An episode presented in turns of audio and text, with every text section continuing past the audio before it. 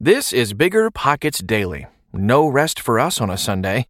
I'm Tyler, and every day I read a different article from the Bigger Pockets real estate blog. You can listen to one of these shows each day, or you can go wild and binge through the whole catalog. This isn't a new show, and most of these articles outline concepts that stand the test of time. Okay, almost time for the show. We'll get right into it after this quick break.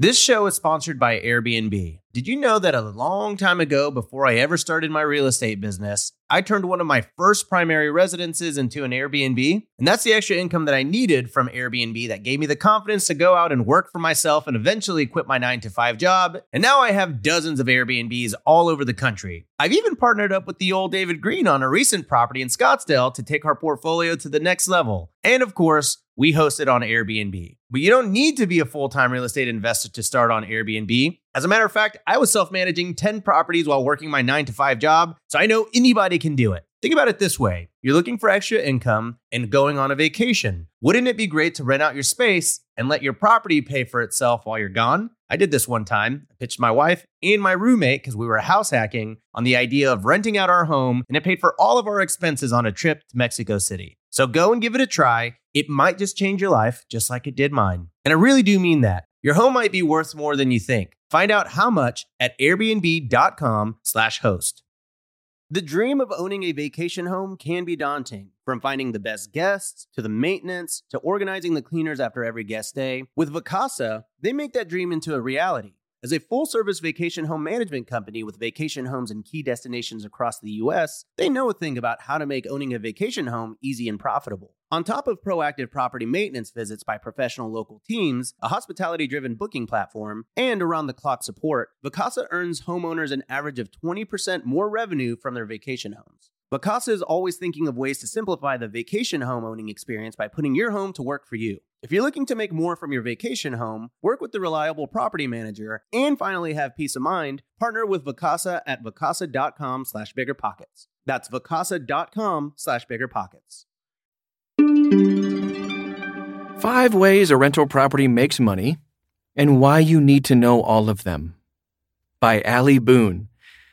If you're anything like me, you grew up believing rental properties were inherently profitable. Within that belief, you likely didn't know how they made money, just that they did. Well, in this podcast, you can learn precisely how rental properties make money. Overall, they make money in five different ways. Number one, cash flow. Cash flow is what's left over from the rental income after all expenses are paid. Cash flow may also be referred to as net income as compared to gross income, which is the income before expenses are taken out. Cash flow can be positive or negative. Positive cash flow means there's excess income after the expenses are paid, and that income gets to go right into your pocket as profit. Negative cash flow means the costs have exceeded the income, and now you have to pay out of pocket to cover those. You can calculate your cash flow on a monthly or yearly basis. Decide which you want to look at total up your expenses for that period, and subtract that expense total from the rental income total. What's left is your cash flow. Nice thing about cash flow is that it can act as a tremendous buffer against shifting real estate market dynamics. For example, suppose the real estate market crashes and the value of your property decreases. As long as you're still collecting cash flow from the property, you can wait until the market corrects and the value of your property goes back to where it was. In that situation, you wouldn't even know we were experiencing a recession since you'd still make the same amount of money from the property each month. Compare this to a negative cash flow situation and the market tanks. You may get stuck in a position that forces you to offload the property at a loss because you can't afford to maintain it through the recession. While not the highest profit center of all, cash flow can serve as a critical foundation for successful rental property investing. Appreciation. Probably the most popular form of profit when people think of rental properties. Appreciation has been a consistent performer over time and one of the biggest players in what makes people so wealthy from real estate. Appreciation is when the value of a property increases due to various factors. The two main causes of appreciation are 1 improving a property, and two, the location. improving a property. So, rehabbing a property will create appreciation because that rehab has now increased the property's value. In most cases, the increase in the value of the property will be more than what the investor had to pay to complete the rehab. For example, let's say you buy a $100,000 property and put 30k into a rehab. With all of the improvements, the property is worth 150,000 bucks. You only put in 130,000, 100,000 plus the 30,000 rehab. But now the property is worth 150k. There's an extra 20,000 bucks in free money thanks to the appreciation generated by the rehab. This kind of appreciation is called forced appreciation. Location. The location you bought the property in will also be a primary driver of appreciation. If the demand for housing in the area, the broader market for the specific neighborhood, rises, so will property values. Demand may rise due to general market growth, or it may be because you bought in an area that got intentionally gentrified, which could force quicker and more dramatic appreciation. In addition to improvements and demand increasing the value of a property, an investor may likely also experience appreciation in the market value of rental income. Rents inevitably increase over time due to several factors, but what causes appreciation to the value of a property will usually trigger appreciation in rental values as well. When the rents increase, your cash flow will increase proportionately. While appreciation is one of the highest profit centers of a rental property, it's also speculative. It's never a guarantee that the reason you believe a property will appreciate will pan out as you assume it will. You should always consider contingency plans on how you expect a property to profit should the appreciation strategy fold.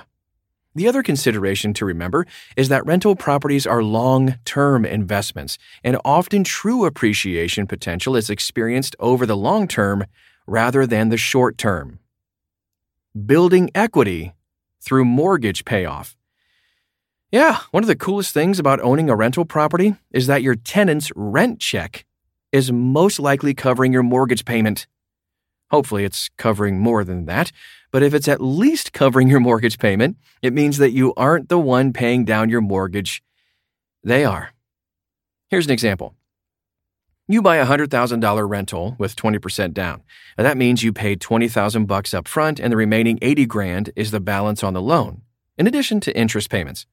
So, over the course of 30 years, the mortgage balance is paid down every month through the income you receive from your tenants.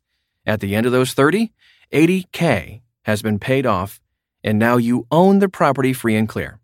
The 80,000 bucks isn't instantly liquid because it's in the form of equity, but it's your money.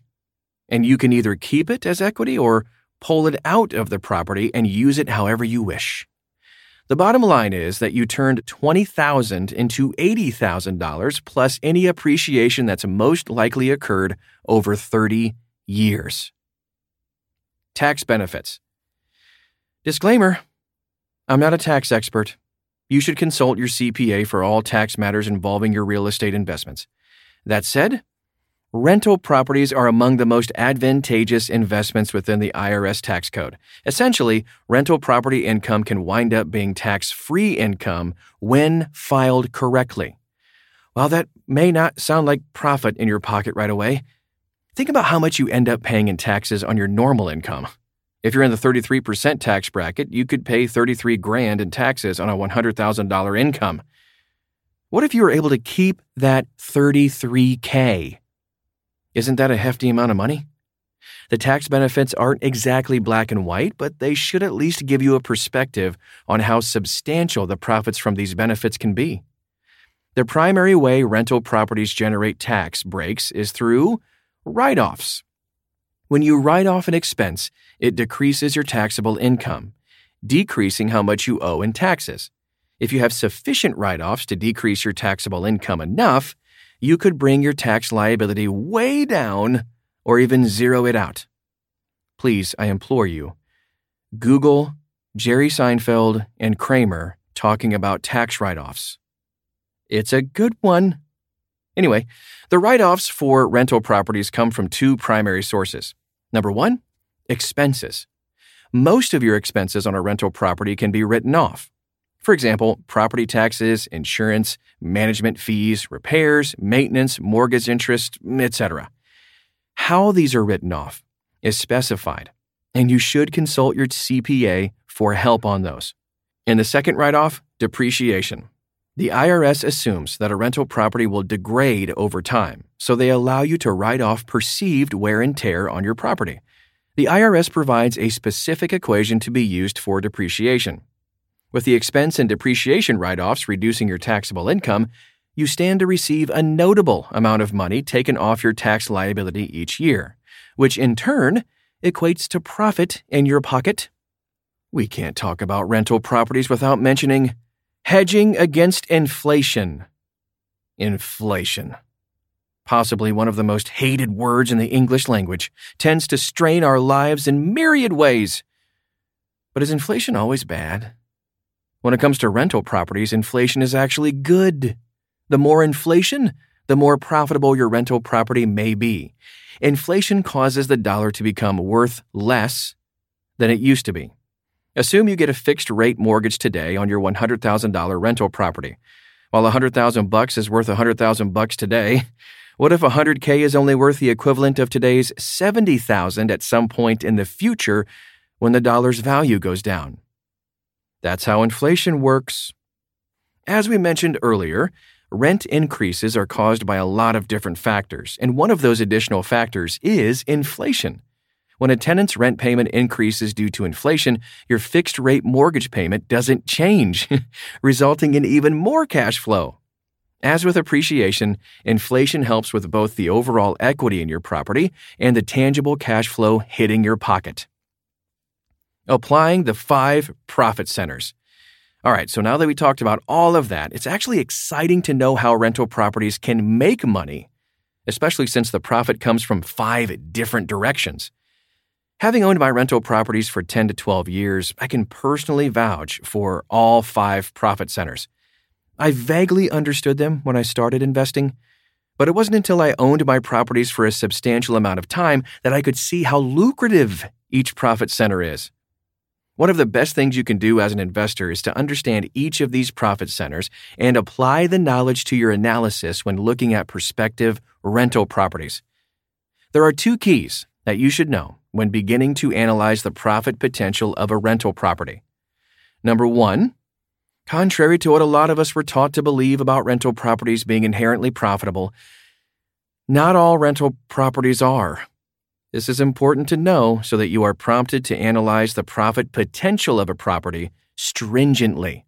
But also, if you run across a rental property and your analysis of it doesn't suggest a profit, it may not be that you're doing your analysis wrong. It may just be a property that doesn't stand to be profitable. And number two, Every rental property you look at may create a different balance between the profit centers.